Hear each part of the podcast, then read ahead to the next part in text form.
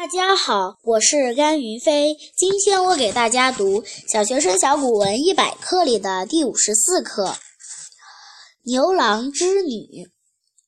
天河之东有织女，天地之女也。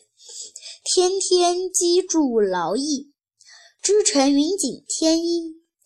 天地怜其独处，许嫁河西牵牛郎。夏后遂废之任，天帝怒，责令归河东，许一年一度相会。涉秋七日，却首无故皆坤。相传是日，河谷与织女会于汉东，亦乌鹊为梁以渡，故毛皆脱去。